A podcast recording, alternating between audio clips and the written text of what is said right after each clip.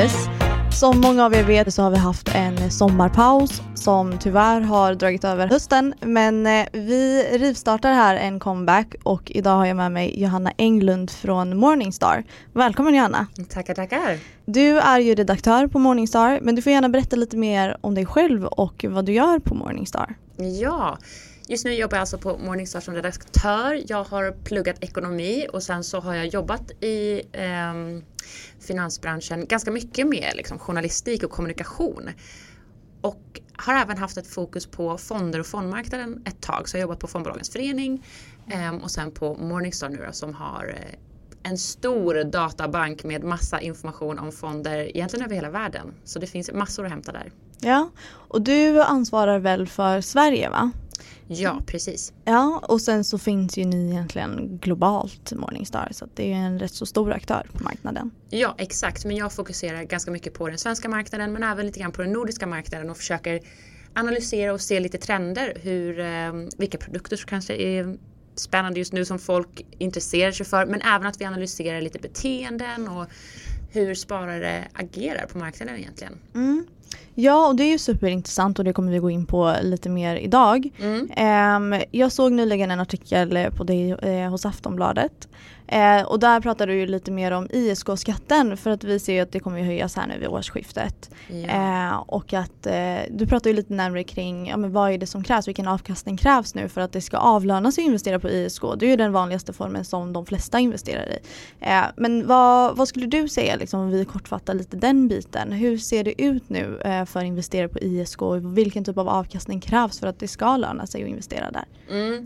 Det man brukar säga som en enkel tumregel är att man behöver ha en avkastning som är statslåneräntan plus 1 ehm, och just nu landar den på 3,6% ungefär. Så du bör ha en avkastning i genomsnitt på 3,6% Och kollar man på ett genomsnitt vad, vad man brukar få för avkastning på aktiemarknaden så brukar det ändå ligga på runt 7-8% i genomsnitt mm. de senaste eh, åren. Så egentligen så är det ingen katastrof så att den här skatten höjs. Det som jag däremot tycker är problematiskt är att det kan förändras så himla stort från år till år. Det skapar en orolighet för sparare. Att man ens behöver sitta och liksom tänka, men gud vad, vad för avkastning behöver jag ha? Mm. När vi annars förespråkar för att investeringar ska vara långsiktigt mm. och att man ska investera för en lång tid framöver. Då tycker inte jag att det känns bra att man ska behöva fundera kortsiktigt på vilket skatteskal ska jag använda till de här långsiktiga investeringarna. Det är lite motsägelsefullt tycker jag. Mm.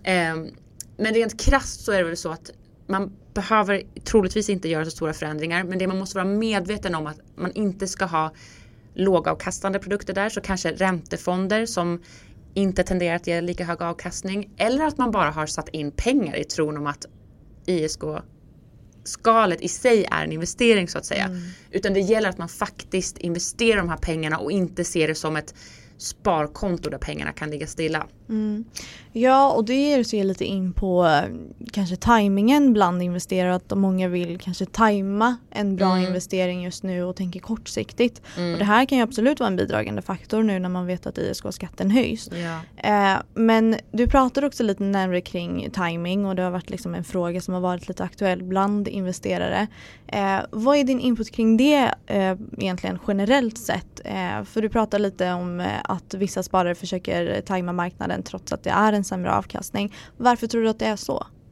Ja, alltså det man kan se är ju att eh, investerare är otroligt dåliga på att tajma marknaden generellt. Mm. Eh, och det kan man se, vi, Morningstar har nyligen gjort en studie på det här där man faktiskt har jämfört hur ser avkastningen ut för fonderna generellt och hur ser avkastningen ut för pengarna som har investerats i de här fonderna. Och det är alltså ett ganska stort gap Inom mm. vissa, specifikt vissa liksom kategorier ser man ett större gap än andra. Um, och det berättar den här historien om att man som sparare försöker leta efter de bästa fonderna eller att man ser ett intresse att ah, men gud, den här fonden har gått upp jättemycket. Det är ju där man ska vara. Men då har ju den här uppgången redan varit, mm. oftast. Så då går man in alldeles för sent, sätter in sina pengar där och så blir man eh, jättemissnöjd och mm. känner att men, här har ju bara min avkastning gått ner, här vill inte jag vara. Tar ut mm. pengarna då har man ju tappat avkastningen där men sen så kanske man också går miste om en, en liten rekyl som kan komma ibland. Mm. Så det där tänket att man ska försöka hoppa mellan, mellan fonder är väldigt ogynnsamt. Mm. Absolut för sparare. Ja och det, det är ju också en grej för att man vet att man ska ju köpa när det är billigt och sälja när det är dyrt ja. inom parentes. Men eh, trots det så ser vi ju mycket liksom att man beter sig precis i motsats till det. Ja. Eh, men vad, vad, tror du rent psykologiskt, vad har det med, varför gör folk på det sättet? Men jag tror att det finns en, en liksom underliggande del i vårt psyke egentligen som mm. människor. Att man, man, vi är på jakt efter bättre saker hela tiden. Vi vill förbättras och vi vill vara med eh, och hitta framtidens vinnare. Mm. Så det ligger där. Eh, och sen så är det också otroligt psykologiskt jobbigt att se sina pengar minska i värde. Mm. Det är inte därför vi investerar. Så att när man då ser att de minskar i värde så är det väldigt svårt att eh, sitta still och tro långsiktigt på att det här är ändå där jag ska vara och befinna mig. Så det finns en hel del parametrar som, som spelar in där som mm. stökar till det. Ja och du skrev ju en krönika där med omni-ekonomi också. Eh, och där lyfte du lite kort eh, just kring det här att investerare gör misstagen att de är för aktiva i sina portföljer. Mm. Eh, men är det inte kanske bra att vara, liksom, lämna portföljen nu när det går så dåligt på marknaden eller ska man och så här, det, det köper jag. Men hur tror du att investerare tänker när de går in och är aktiva och försöker handla och köpa och sälja just i den här marknaden? Eh, vad är din input liksom kring det generellt? Alltså jag tror att man har någon slags övertro att man, eh, man, man vet någonting som kanske mm. inte andra vet eller att man eh, är liksom, man ska vara den som hittar det, det nya, spännande, det bästa. Mm. Eh, och det, det ställer till det verkligen. Sen är inte jag emot att man är aktiv som sparare. Eh, och att man liksom bara alltid ska sitta still och inte göra någonting. Jag tror att det beror på två olika saker. Antingen så går marknaden ner som helhet. Då kommer i princip de flesta aktiefonder gå ner. Oavsett vilken du sparar i. Sen kan det finnas andra problem i en fond. Att man, de kanske har tagit dåliga, eh, fattat dåliga investeringsbeslut om man då är en aktivt förvaltad fond. Mm. Där man känner att nej men de här förvaltarna litar jag inte på längre. Då kan det absolut finnas en anledning till att byta till en annan fond. Men man måste försöka särskilja det där. Varför går fonden ner just nu? Eh, är det en trend som kommer hålla i sig eller är det bara stökigt just nu rent allmänt på marknaden? Mm. Har ni sett att det är vanligare beteende, liksom det vi pratar om, bland aktiefonder just? Ja. Eh, eller vart är det vanligast? Det är det? Det är absolut vanligast i aktiefonder. Kollar man på den svenska marknaden så är det absolut vanligast i aktiefonder. Eh, det är även globalt. Eh, I blandfonder så verkade spararna verkligen sitta still. Mm. Eh, och det är ganska positivt för att många som kanske är lite nyare på marknaden eller kanske inte har det här förtroendet då egentligen i sig själva tenderar att välja blandfonder. Ehm, så det är väldigt positivt att se att de ändå håller fast och, är långsiktiga. Medan i aktiefonder, och kollar man ännu närmare i aktiefonder så är det just de här sektorspecifika, vi kallar dem tematiska fonder. Mm. Så fonder som riktar in sig på specifika teman. Det kan vara teknik eller mm. en fond som jag tyckte var spännande som har ett väldigt stort gap var energiomställningsfonder. Jätteaktuellt ämne. Vi vet om att vi behöver ställa om oss. Och investerare tycker uppenbarligen att det är ett intressant område att investera i. Men de har tajmat så dåligt. Mm. Vi såg liksom att investerare tappat nästan 12% i avkastning under fem år. På grund av dåligt tajmade eh, köp och försäljningar. Mm. Och då är det investerare som har försökt aktivt att tajma? Ja precis. Och inte sett det långsiktigt då eller hur, hur är den kopplingen? Ja men jag tror det och sen ska man ändå säga det majoriteten av sparare är ändå långsiktiga fonder. Mm. Man, man sparar till sin pension och det går in och, och så att det är en liten del som är aktiva. Mm. Men när man kollar på de aktiva så kan man såklart dra lite, lite tema från dem och analysera här. Mm. Eh, så det är ganska spännande att se att det är just de här aktuella eh, temana där folk försöker att eh, tajma. Mm. Eh, ja och det är intressant för man kan alltid gå in så på mänskligt beteende och psykologiska aspekter. Och eh, vi pratade lite så här, här innan men de tre vanligaste faktorerna kanske som bidrar just till de här investeringsbesluten det är ju psykologiska, sociala och ekonomiska faktorer. Mm. Eh, men kan du beskriva hur du tror att dessa faktorer kan bidra till investerarens beslut att försöka tajma marknaden? Vi har ju pratat lite här nu om det men är det, du tror ändå att det är de tre på något sätt i kombination som gör att en investerare går in och beslutar att men nu ska jag köpa, nu ska jag sälja, nu ska jag försöka tajma. Ja, alltså jag tror att det är verkligen en mix av en massa olika eh, parametrar. Och sen media också. Vi blir liksom matade med en mängd information. Och jag gjorde en liten analys för ett tag sedan där jag kollade hur ser liksom tidningsrubrikerna ut vid precis vid botten. Mm. Innan de här liksom kursrusningarna egentligen kan hända. Mm. Alltså då är det nattsvart. Då är det verkligen med, alltså rubrikerna är så mörka. Mm. Och att då som investerare stå emot det. Du vet först har du sett dina pengar rasa i värde. Så då har du den där ekonomiska biten. Mm. Och sen så blir du liksom matad med det här att så här mycket har raderats från börsen. Eh, mm. Det kommer vara kollapser hit och dit och de här, de här bolagen har gått i konkurs och mm. hur ska vi rädda ekonomin? Och, du vet, du bara matas med allt det där. Att då gå emot det. Du vet, alla dina liksom, signaler inom, ja. de bara skriker liksom fly.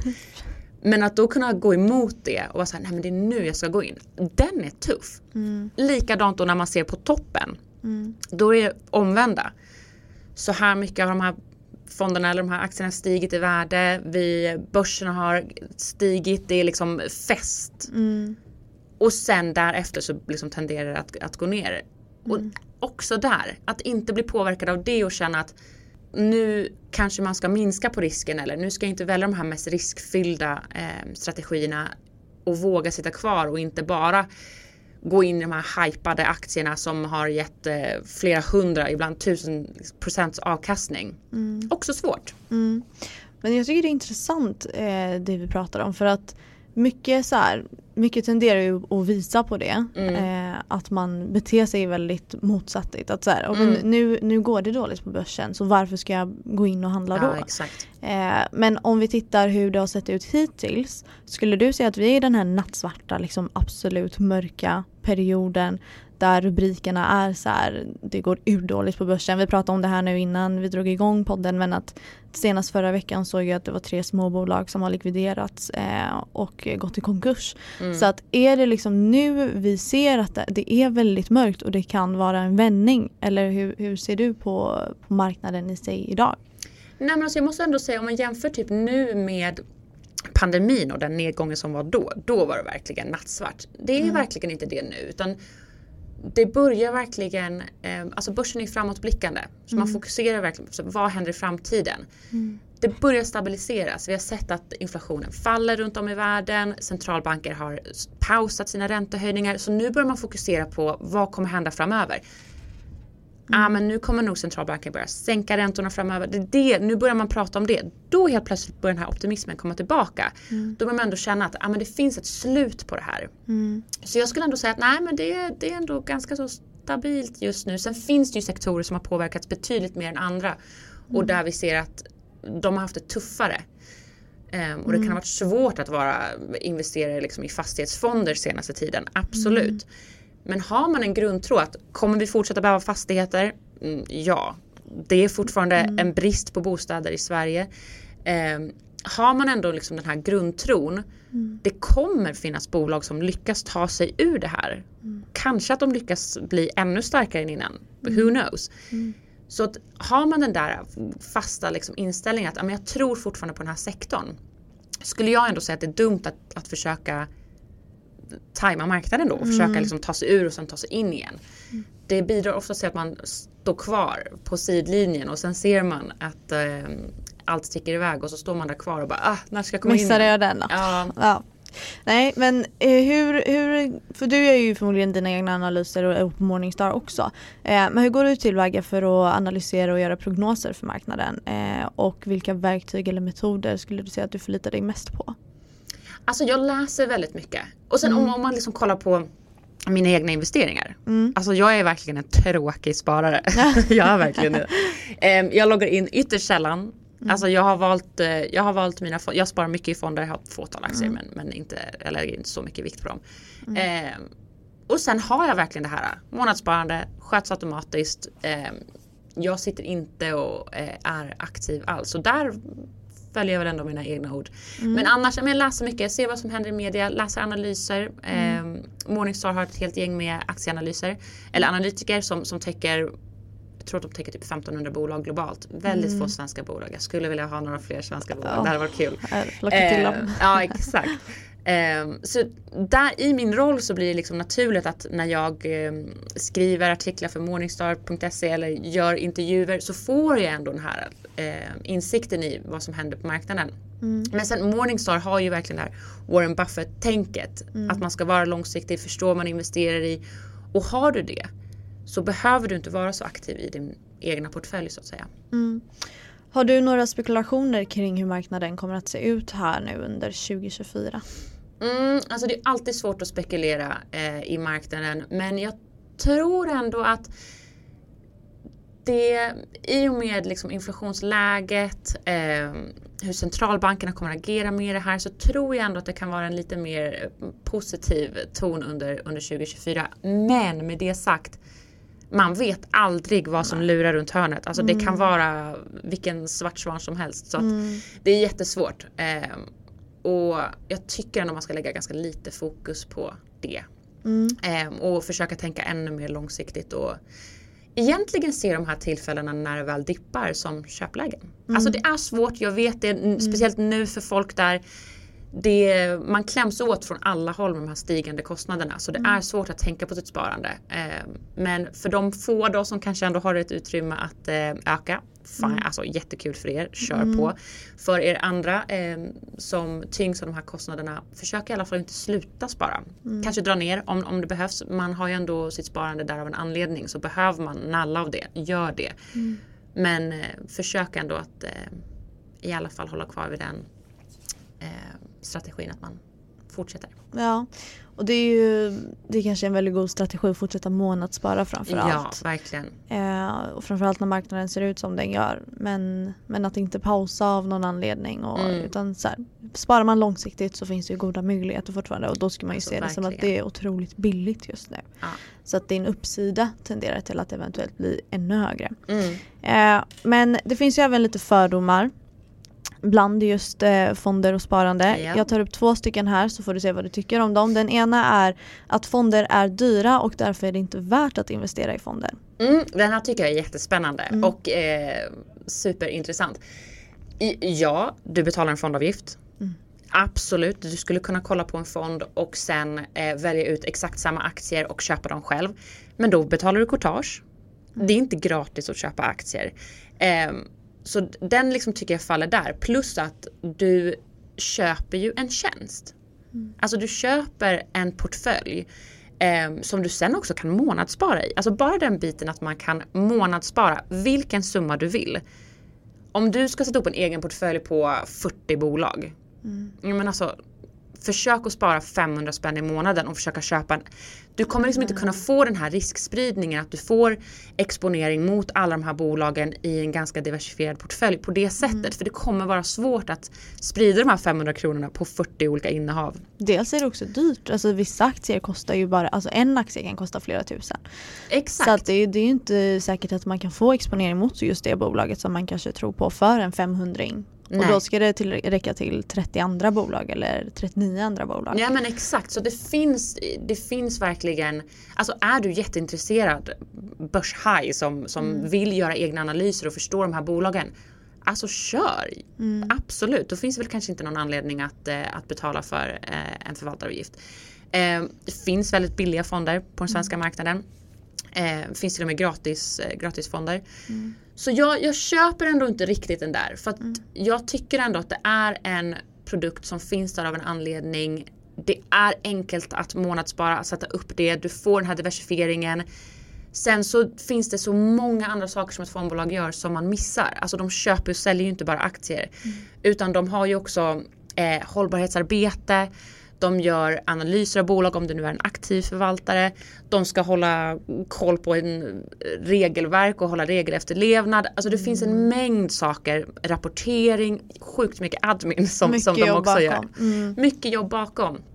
Eh, så jag är ju stark eh, fondförespråkare. Jag tycker ja. att eh, Ja men det, det tycker jag sen, är helt klokt. Alltså absolut, du behöver inte betala för mycket.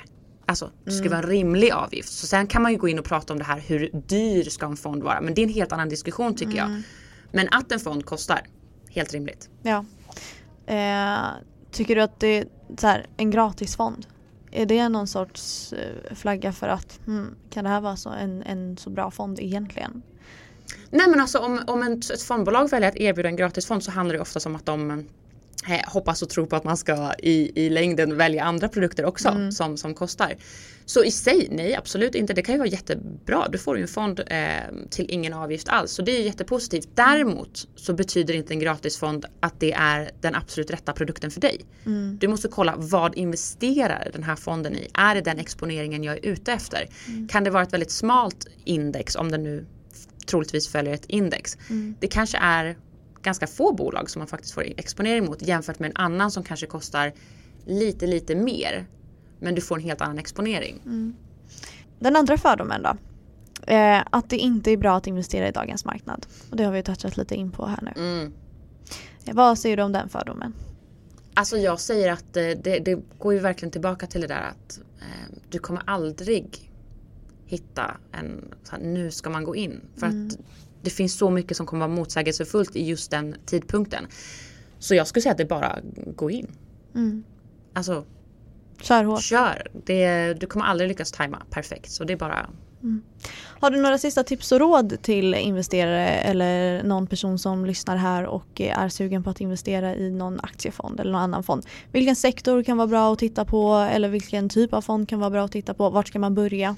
Alltså jag skulle säga att börja med, först och främst gör det inte för svårt för dig själv. Alltså mm. det finns över 5000 fonder tillgängliga på den svenska fondmarknaden. Mm. Du kommer aldrig kunna liksom hitta den bästa av de här 5000. Mm. Gör det lätt för dig. Eh, tro inte att du kommer behöva veta allt innan du väl börjar investera. Eh, se till att du har liksom din grundplatta där. Mm. Där du kanske ser till att du får en ganska bred exponering mm. mot världen, eh, mot Sverige. Och sen därefter så kan man försöka hitta de här lite roligare fonderna. De här kanske mm. lite sektorfonderna som man känner att men det här intresserar mig för. Jag intresserar mig för fastighetsbranschen eller jag intresserar mig för tekniksektorn eller för AI eller mm. eh, djur eller vad det nu än kan vara. Mm. Då kan det vara lite kul att ha en sån fond också för att trigga liksom intresset för att man ska kunna fortsätta spara. Eh, Ja, ja, men försök inte att tajma marknaden, det är det viktigaste. det har vi varit tydliga med. Ja. Nej men viktigt då alltså att eh, diversifiera sig egentligen. Ja. Och det gör du genom att titta så att eh, du får en exponering kanske globalt mm. eller eh, många olika ställen.